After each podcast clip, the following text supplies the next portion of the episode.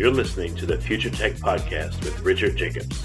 Future technologies such as artificial intelligence, stem cells, 3D printing, gene editing, Bitcoin, blockchain, the microbiome, quantum computing, virtual reality, and exploring space are much closer than you might think. In fact, many early versions of these technologies are in play right now, and the companies that are using these technologies are the focus of this podcast. My goal for you, the listener, is to learn from these podcasts you may very well learn something that may change the course of your life for the better, steer you towards a new career, or give you insight into addressing a thorny medical problem. Remember, this podcast and its content is informational in nature only. No medical, tax, legal, financial, or psychological advice is being given. If you've enjoyed the podcast, please listen, subscribe, like, and tell your friends about it. Thank you.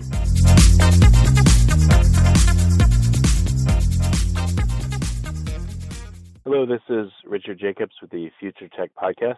I have uh, Dr. Florian Neukart. He's the principal scientist at Volkswagen. So, uh, Florian, how you doing? I'm very good, thanks. I hope you're fine as well. Yeah. Did I pronounce Volkswagen? Uh, I know there's the American way, but I guess the the real pronunciation is probably like Volkswagen or something. yeah, but it sounds better than what I could say. okay, okay. It's Volkswagen. Yeah. Good. Mm-hmm. Well, cool. So, what um, and I have in my notes that uh, you're using um, or you're studying quantum effects as they relate to batteries in cars, or yeah, what, what are you working on? Can you clarify that? Yes, yeah, of course.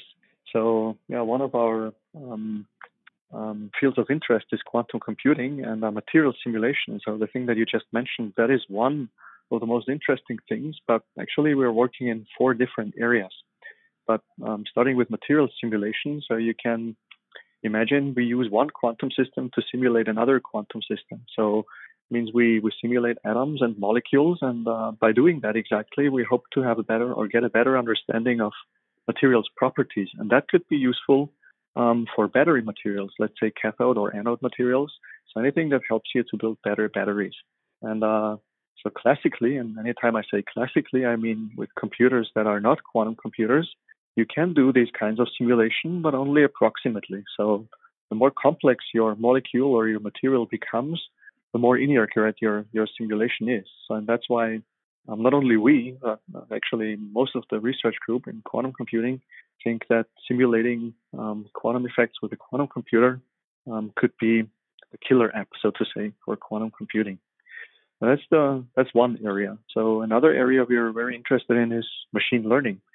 So we look into into algorithms like artificial neural networks, any algorithm that learns from data, um, and take the toughest parts of these algorithms and see if we can embed it on quantum processors, on quantum computers, and see if we can um, either become algorithms or get algorithms that that are more accurate, that learn faster. So this is mm. usually the challenge. And then another, yeah, you have a question? Yeah, well, first I just want to ask you about batteries. Um, you know, yeah, I mean, it sounds silly, but uh, I don't know. I didn't think batteries seem to be that complex. I mean, where, what kind of complexity is there that needs to be modeled using, uh, you know, uh, quantum computing? Yeah. So when you imagine a molecule, so what you have is lots of moving parts. So you have atomic nuclei, so uh, they move slower than electrons, but still they move. Then you have electrons um, that you have in clouds around these nuclei. And these electrons interact with all the other um, electrons and they interact with the nuclei. And uh, the more atoms you have, the more complex these interactions become. This means that um, at a certain degree, so let's say we, we're interested in simulating um, molecules with 1,000, 1,500 electrons, um, it becomes impossible to do that with, with today's computers. So the computers that we use doesn't matter if it's a data center or just a fast computer under your desk it's intractable. So, and uh, you may, must make some assumptions. So you can assume, for example, that the nuclei um, they don't move, but in reality they move. So they're just a lot slower than electrons. But what we really want is simulate this behavior exactly. And uh, what we are after is is called the ground state. So any physical system over time will take the ground state, so the minimum energy configuration, and this is the best approximation to the wave function, so the thing that we want to understand. So, and uh, that's why we use quantum computers to simulate that behavior exactly. And still, we're not there. So we're not um, um, um, approaching industry relevant materials within this year or next year. But what we can do is simulate small uh, molecules like lithium hydride, beryllium oxide. these are not battery materials, but these um, simulations they give us an understanding of how we can use quantum computers um, to to solve such kind of problems. And once we have more powerful quantum computers over the next five, ten years, um, then we can use these algorithms that we develop today to simulate um, um, industry relevant materials. Hopefully, so that's the that's the idea behind it. Even in um, simulating just a molecule, I mean, what I, I guess you've seen quantum simulations of uh, just a molecule, like you said, lithium hydride. What have yeah. we learned from those kind of simulations that we didn't know before? Do you see like structural elements so, or other elements or things that you know I guess weren't apparent? Mm-hmm. Like, what have you learned from that? So here it's so for simple systems we can still do that classically and we can do it exactly but the the learning that we get out of it is how to use um, existing quantum hardware um, to solve such kinds of problems. So how do you how do you develop um, an algorithm that does exactly what you want, so that that finds the ground state of a molecule? So and that's different because right now we don't have a different compared to classical computers because we don't have programming languages specifically developed for quantum computers. So we still operate on a bit level. So we we access single bits and uh, we have to represent our problem, whatever it is, as a graph, you could say, um, or as a sequence of gates, depending on which which computer you use. So there are annealing systems and gate model computers, and uh, those function slightly differently. But for this specific problem, you may you may use both. So, but still, we have to access single bits and find a way to represent the problem such that that we can solve it as a um, on a bit level and represent it as a bit level. So, and that's um, that's the the biggest learning we get out of it. So, how do we write algorithms that can execute something on a quantum chip. So for a battery, what would you be looking to optimize? Just the efficiency of the battery, or you know, what what would this show you? So when you find better materials, so one thing that could be interesting is um, so you want to um, increase the durability. So you want to be able to recharge it more often, or you want to maybe increase the range, so get more energy out of it and store more energy in the battery. So everything that could help us make batteries better, um, that's that's what we're interested in. Okay, so it's more of a search for new materials or. Um... Yes, exactly. Well, let me ask you. So. Mm-hmm. What what makes a better battery? You said one that can be recharged more without loss, and then uh, what materials yeah. that just have a larger, um, I guess, a larger capacity to take in electrons and then give them away. Or what you know, what yes. elements make a battery better than than others? Yes, so it's the materials that you use, so the battery chemistry that you want to improve. So that's specifically what we're after. And uh, right now, for the classical simulations, you can make some educated guesses. So you can um, stack together molecules on um, a limited number of atoms that you know could be interesting for battery materials. But um, in reality, so I'm um, not a, a chemist by education, but um, we have chemists in our company, and uh, those are the guys I talk to when I want to know what what we have to do. In reality, um, what what you really want to do is take as many combinations of atoms and stack it together, so possible combinations to molecules, and see if any of these could be useful for whatever you want to do with your battery. So whatever, so let's say you want to find a new cathode material, you want to figure out what combination is the best for this. So right now we only use a limited number of atoms that we stack together and it's based on educated guesses, but in reality, we don't really know. So ideally, um, we can we can simulate through the whole periodic table and see if we can find something that's that's better than what we have now. Okay. And what happens when you uh, recharge a battery? Why is there uh, over time you can't recharge it anymore? Why are there losses? What happens there? So over time, you'll see um, cracks in the microstructures of the materials. So it's like using uh, so anything that you use over time, it will degrade. And this is the same with batteries and happen with the battery chemistry. So um, you may see this with your smartphone. So over time, the battery gets worse. So the more often you recharge it, um, the worse it gets. So this is because um, tiring of the materials. So and uh, it's just um, using it too much. So and what we really want is maybe something that's more durable. So, okay, that makes sense. No, it's true. I mean, as I've uh, as I use and cycle a battery, let's say in a smartphone, it yeah. it may charge, but it uh, it you know the battery goes much much faster. The lifetime seems to like be cut in half after a while, and then it gets worse and worse. It does, yeah. All right. So um, you mentioned a little bit in your talk that uh, you said the nucleus of an atom moves, not just the electrons. Can you uh, go into a little bit more detail about that? What did you mean? Yeah, of course. So um, you can imagine um, a molecule or the electron surrounding um, an atom. It's in constant move.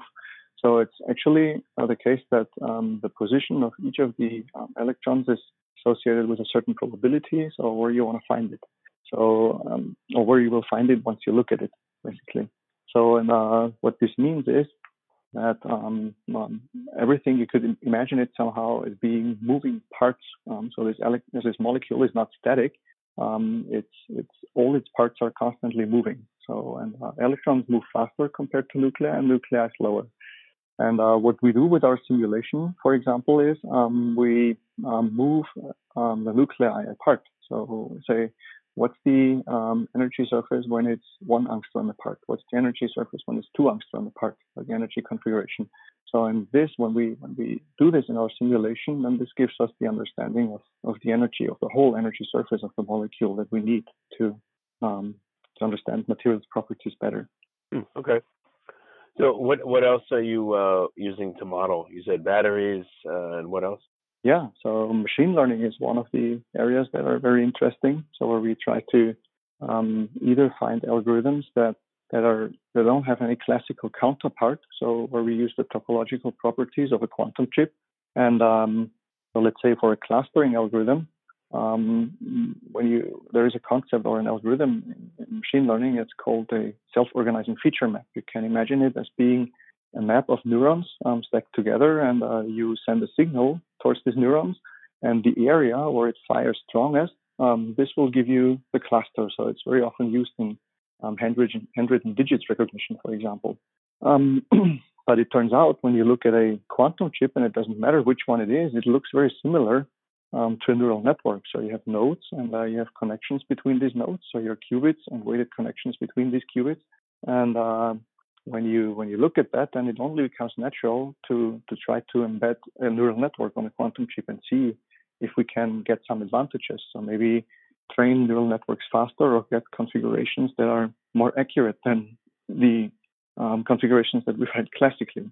So that's one of the areas where we think quantum computing will help us in the future. So it's not that we want to have our chips or quantum chips in, let's say, self-driving vehicles, um, but we want to train models with quantum chips and take these trained models and then embed it or use it in, in whatever product um, it could be useful for.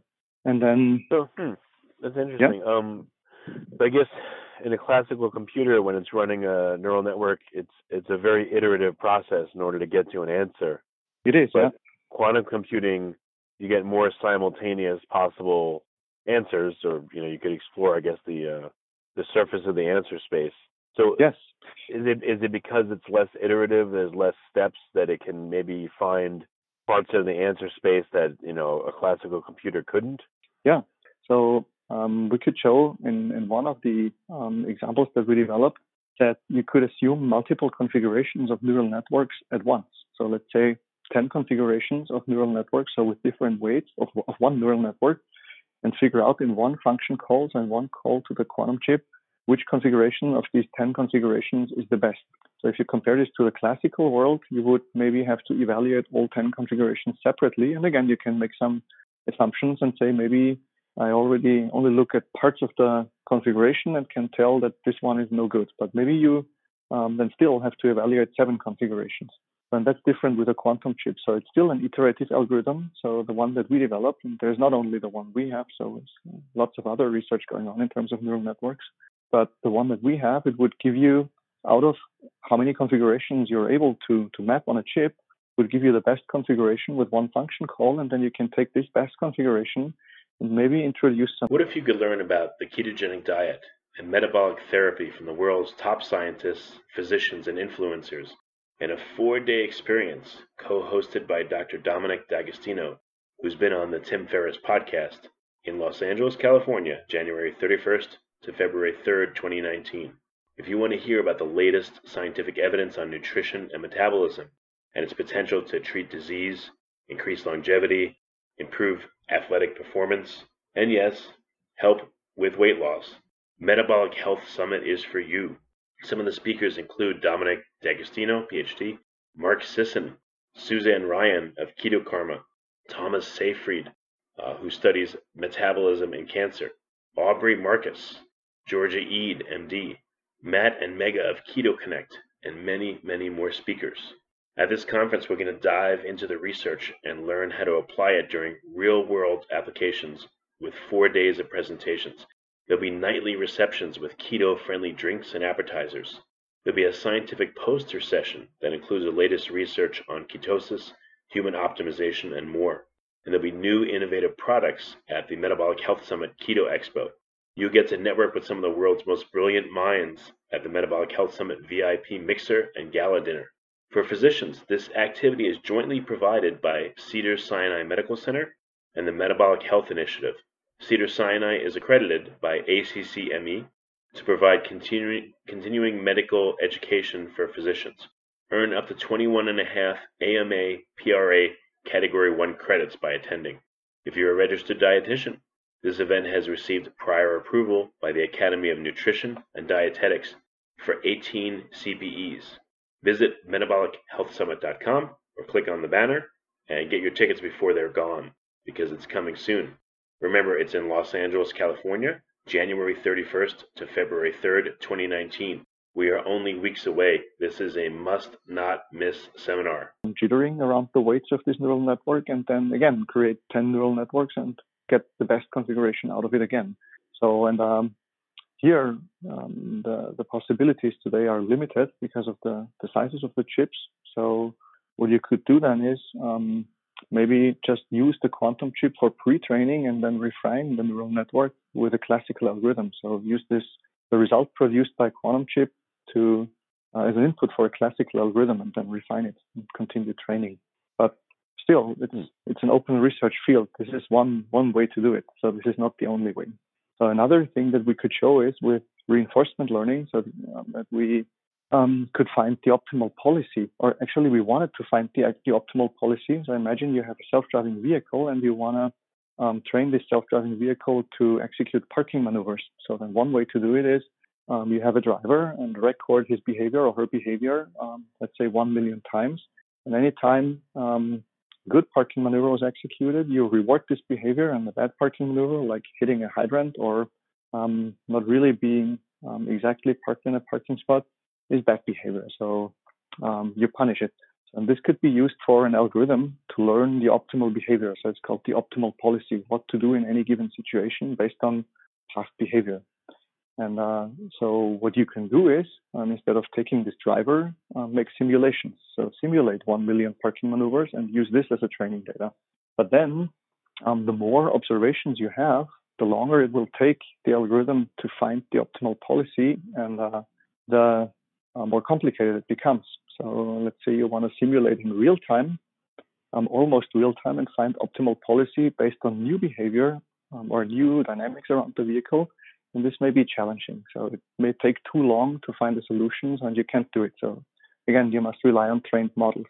But if you can do that faster, and uh, we could show that with a quantum chip, we can embed all these observations that we have or simulations of behavior then the quantum chip will act as a sort of filter. So it doesn't give you back the optimal policy, but let's say you have 1 million observations. It will, uh, once you embed all these observations, it will give you um, two thirds less of the observations. So let's say you end up with 300,000, 30 or 300,000 observations. And if you use that and feed it into a classical algorithm, the result it finds will be equally good as what you would have found with all 1 million observations that was an interesting result for us too. So um, still, um, we're working on it to get the optimal policy out of it. But right now, the quantum chip acts as a sort of filter. So it filters out all the um, irrelevant observations that do not positively or negatively contribute to this optimal policy. So and this in turn results in a classical algorithm that's a lot faster than the original classical algorithm. So you can do much faster training because of the simultaneity of uh, quantum computing and then also, I guess you, you're saying you can get rid of outliers that would uh, yes. hinder hinder the tuning of an algorithm. Yeah, I wouldn't say hinder. So the interesting result was um, that the policy that we find with these um, filtered observations um, is equally good than the policy that we would find with all the observations. So ideally, or in the classical world, you would always use all the observations because you don't want to to um, um, forget any any data point that could be relevant. But um, for this quantum um, algorithm that we developed, turns out that the chip um, is capable of filtering the the observations that make no positive or negative contribution. Um, is capable of filtering it out. So that was an interesting thing. This is a big um, it's a big research field in reinforcement learning too, in classical reinforcement learning, how to determine the episodes or the, the observations that are relevant for training the algorithm for finding this optimal policy. Huh. Interesting. Yeah. So, um, how powerful are the quantum computers that uh, that you're able to have access to? Are they powerful enough, or is it, you know, what's where's the um, the bottleneck here? Is it the power of the systems you're able to use, or is it you know the idea of how to use them? So um, we currently use or work with two different kinds of quantum chips. So one is the quantum annealing system, which is a special purpose quantum computer, very suitable for optimization problems. And the other one is a gate model computer. And the gate model computer is um, a lot, a gate model or universal quantum computer. Universal already implies that you can use it for solving any arbitrarily complex problems, and it works slightly different. But gate model computers are more difficult to to develop, and uh, so those chips are smaller today. You can use them for for proving that an algorithm works, but we're not there yet that we can use it for industry relevant problems. For quantum annealing mm. systems, on the other hand, if you have an optimization problem that's that's industry relevant, we currently see um, a little more than 2,000 qubits. So that's already something that could be used for for solving um, something that helps our customers or so helps us to get better in, in whatever it is. So we could show that with with traffic flow optimization, some logistics problems that we solve for tool distributions in production. So all these are, are small enough that we can use these current chips, but they're big enough that classical algorithms still may be too slow. And very often we don't know. So we, we make educated guesses and then we say, well, this could be a problem. And then we run it and maybe we find out that the classic algorithm is still better, but then in the end we, we know it and we just use the classical algorithm. Um, but sometimes we find problems that um, can already benefit from from these quantum annealing systems or from, from quantum chips. Hmm. Okay. So, uh, so the battery optimization is one initiative. Um, other kinds yes. of initiatives that Volkswagen is doing specifically as it relates to cars? Is it again? Is it yeah, allowing the car to park itself, or you know, what other initiatives are there? So this um, is optimization. So it's the third field that we're interested in. So the material simulation, machine learning, and then optimization, the third one. And for optimization, right now it's mostly anything um, related to optimizing mobility. So the first thing we did was was traffic flow optimization. So we wanted to find the optimal distribution of vehicles in a um, traffic system or a traffic graph, like in a city, so such that the duration that it takes every vehicle to get from A to B is minimized. But um, we've continued working on that. So you know, the last thing we, we developed was um, a mobility solution that could be offered to taxi providers um, or any any um, ride-hailing company. So where we want to minimize the waiting time of each customer. So the idea is that we have a classical algorithm um, that predicts based on cell phone data, anonymized of course, but based on cell phone data, where we um, will expect demand for a mobility solution, like a taxi, a bus, or whatever.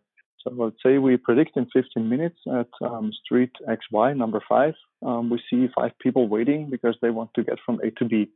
This is what the classical prediction algorithm tells us. And then um, the other problem that you have to solve is, let's say you work with a taxi provider. They only have a limited number of taxis out there, and uh, they're distributed all over the city. So the idea is um, use our prediction and uh, optimize the taxi fleet such that the waiting time for each customer is minimized and everyone can get his means of transportation or her means of transportation. So, and uh, if we, for example, predict 100 people would be waiting for a mobility solution at a certain point, then we wouldn't send maybe 50 taxis, but could send a bus. So, mm. picking up these 100 people.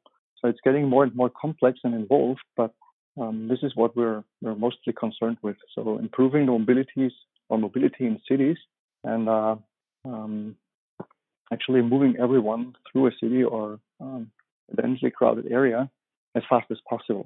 So, and the next thing we'll we'll be working on is assigning different modes of transportation, which is again a very nice optimization problem. So if you imagine you have an app on your phone and you just add, I want to go from A to B, so similar um, to some map solutions that are already out there, they will tell you, well, you have to go um, take the bus and uh, from from A to B, and then from B to C you take the subway, and from C to D you just walk seven minutes, whatever. Right.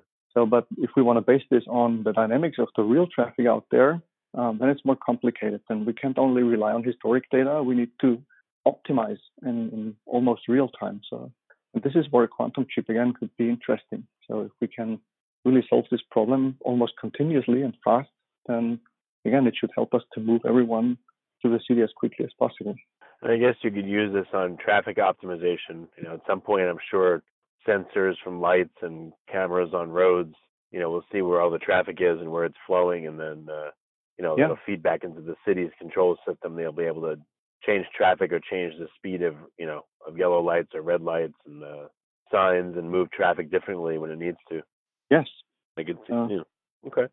That could be um, interesting. Well, yeah, is uh, is Volkswagen? I guess Volkswagen is going to be using this technology for obviously for self-driving cars, maybe uh, you know for fleet management and that kind of things as well, right? Yeah, we may be.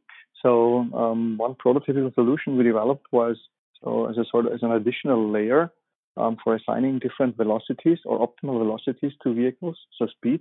So imagine you you could have self-driving zones in cities. There will be this this phase of transition where not all the vehicles are self-driving. So maybe part of the fleet that's out there is self-driving, and uh, part of it is still controlled by humans. But if you if you imagine you create self-driving zones in cities, then you can remove the whole traffic infrastructure. So you can remove all traffic lights, and uh, of course the cars they can sense what happens around them. So with lidar, cameras, radar, ultrasound. Um, so if something dynamically happens, like um, a pedestrian crossing the street, then the car must sense it and brake, of course. But imagine you have um, an intersection without traffic lights and you want to move all the vehicles um, through this intersection, coming from all directions as smoothly as possible. So you want to make sure that the trip is smooth, um, but also as close as possible. So because you want to move as many vehicles through the intersection in um, short time as possible. So then one thing you could do is, and we could show that that it works, is that you um, segment, for example, roads, and one segment before the intersection you collect all the position data and uh, the velocities of these vehicles, and then you let the um, algorithm solve the um, speed problem. So, uh, which speed limit or which velocity do I need to assign to which vehicle such that they don't crash into each other, because that would be the worst, but also make sure that the trip for all of them is as smooth as possible. So, um, we wouldn't get rid of the sensors in the cars, but we would have an additional layer on top of the vehicles. So, another way to solve this problem would be just let the vehicles communicate to each other, but we decided to go the other way. Let it solved by a central system. Oh. So you're saying in the cities of the future, uh, there may be mm-hmm. self-driving zones only, where you know the city or the government wants only self-driving, or sorry, um, only uh, computerized driving to happen, and not people driving to keep traffic flowing or to keep safety happening or that kind of thing. Yes, that could be one way. So while we have this transition phase, so we're not the whole fleet out there is, is or consists of self-driving vehicles. Yeah, I could see it maybe like a school zone. You know, it would yeah. it would force vehicles in that zone to be uh you know to go a certain speed, and then once you leave the zone, and you know you can drive as like how you want. But for safety yeah. reasons, it would do that. Okay, that makes sense. Mm-hmm. Well, very good. There is one. Um, are we already out of time? oh yeah, well, yeah. That was a lot of initiatives you're working on. What was what was the uh, the last one that you wanted to talk about? We'll cover that briefly. Yeah, so um, it's IT security. So I'm sure you've heard about um, this looming threat of quantum chips for or quantum computers for current encryption algorithms, and we're of course not there yet. But still, the question that we need to ask ourselves is: so what if we have data today that's encrypted with um, a current encryption algorithm, and someone steals it today? Is it a problem if someone is able um, in 10 years to decrypt this data um, or decrypt the uh, or crack the encryption algorithm? And if it is a problem, which it is for us, then we already need to look into quantum secure algorithms today. So anything that can withstand a, a quantum attack. And this is the fourth and last area that we're very interested in. So find classical algorithms or encryption algorithms that um, help you to withstand a quantum attack. And there's one big area, it's called lattice based encryption um, that's that's very popular right now. Um, but um, so you know, RSA was also considered secure. So until Peter Shor came and showed with a quantum computer, it's not. So this is why we started looking into this ourselves and, and see if we or which algorithms we need to apply to our data to make sure that if someone steals it, still with a quantum computer, um, no harm can be done. Hey, that's true. Hmm. I didn't think about that. All right, well, very good. Um, what are some resources for listeners? Because we covered so many different areas. You know, how can they find out more about the particular areas that interest them?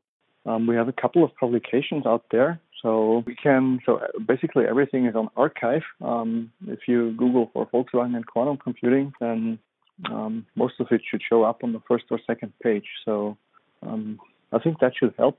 And uh, okay. occasionally you can see us um, giving different talks. I just heard from so our, our team is, is not spread over the whole world, but half of it is here in the US and half of it is in Germany. So anything happening in Europe is covered by the German side, and everything happening here in the US by the US side. And occasionally you can can see one of our team members giving a talk on, on the latest work we did. All right, very good. Well, Florian, I appreciate you coming and uh, a lot of interesting new stuff you're looking at. So thank you. Thank you for your time and interest.